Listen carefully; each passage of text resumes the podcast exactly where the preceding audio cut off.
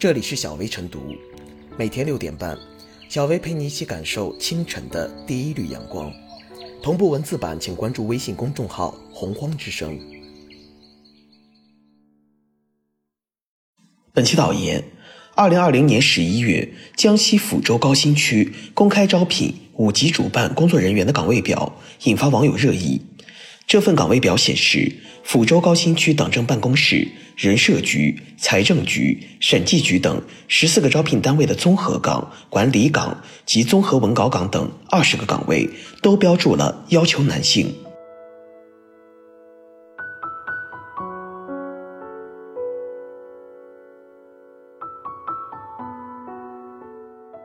以工作性质特殊为由进行性别歧视不合适。近日，针对网友如此招聘涉嫌就业性别歧视的质疑，江西抚州高新区党群工作部回应称，部分岗位之所以限制男性，综合考虑了身体素质与岗位工作强度等因素。由于工作岗位性质特殊，环境艰苦，且需要经常加班，从事外勤工作或奋斗在一线从事基层工作，因此设置了只限男性的条件，并称此规定同时参考了国考、省考的一些做法。确实，在我国国考、省考招录中，存在报考条件适合男性、仅限男性的要求。我国劳动法第五十九条规定，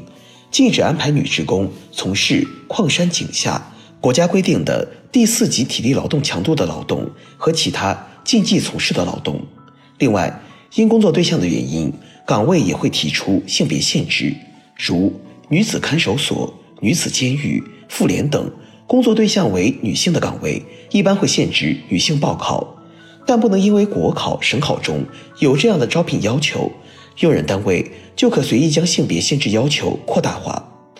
对于仅限男性的工作要求，监管部门有必要进行严格审查。与此同时，求职者也要有更强的维权意识，对用人单位明显涉嫌性别歧视的招聘规定可提起诉讼，以推进全社会提高公平就业意识。像江西抚州高新区这次招聘的岗位是党政办公室、人社局、财政局、审计局等十四个招聘单位的综合岗、管理岗及综合文稿岗，女性是完全适合的。当地以岗位性质特殊、环境艰苦，且需要经常加班，从事外勤工作或奋斗在一线从事基层工作为由，设定性别要求是站不住脚的，剥夺了女性求职者的公平竞争机会。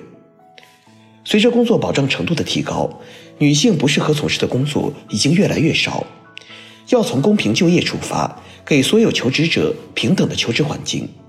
去年，黑龙江五常市发布五常市二零二零年面向全国公开选调公务员公告，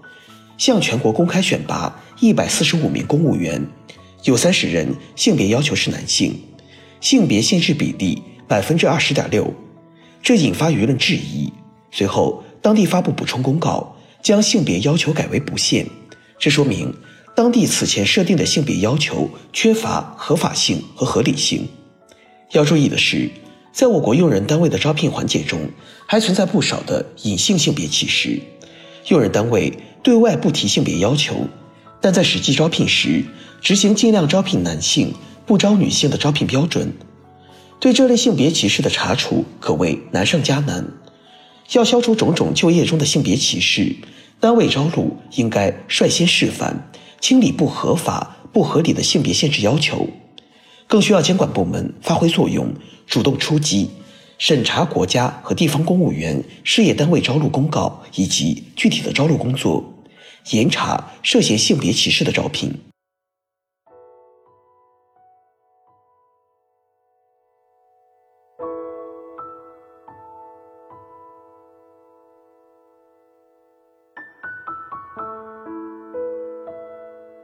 政府单位仅招男性，需做到精细。之所以引发热议，在于网友认为此次招聘涉嫌就业性别歧视。尽管随后抚州高新区专门做了回应，但依然未能很好的打消公众疑虑。由此可见，仅招男性的做法戳中了公众敏感神经。但是对此问题不可一概而论，而是要理性对待。倘若设置仅招男性的门槛条件，是出于实际需要，也是无可厚非的。中华人民共和国妇女权益保障法规定，各单位在录用职工时，除不适合妇女的工种或者岗位外，不得以性别为由拒绝录用妇女，或者提高对妇女的录用标准。国考、省考中也都有类似的门槛设置，这就说明紧招男性的做法并不是没有依据的，只是在具体操作时要避免因为岗位公开化不够而引发公众质疑。从福州高新区的回应中不难看出，其未能抓准公众关注点。综合岗、管理岗、综合文稿岗等岗位并没有极其特殊之处，相对而言只是工作强度较大。如果只是因为工作强度大而设置紧招男性条件，那么就涉嫌就业性别歧视。在坚决反对就业中性别和身份歧视的当下，政府部门要做的是主动作为，为女性创造更优良的就业环境，而不是戴着有色眼镜招聘。所以政府单位招聘不可粗放化，而应做到精细化、精准化。在市场经济条件下，招聘的关注点应在德和才上，让专业的人做专业的事，更有利于释放岗位效能。若个别岗位的确需要性别限制条件，就要针对此岗位有充分且精细的公开内容，主动接受公众监督，这就不至于动辄引发质疑。公开、公平、公正是用人单位遴选人才的基本原则和要求。政府单位的每一次招聘都关乎政府公信力，对于必须设置性别限制条件，则不能被动迎合任何一方，而是要在坚持依法依规的前提下，根据岗位情况有选择而定。如此，政府单位招聘才能树好维护公平就业的标杆。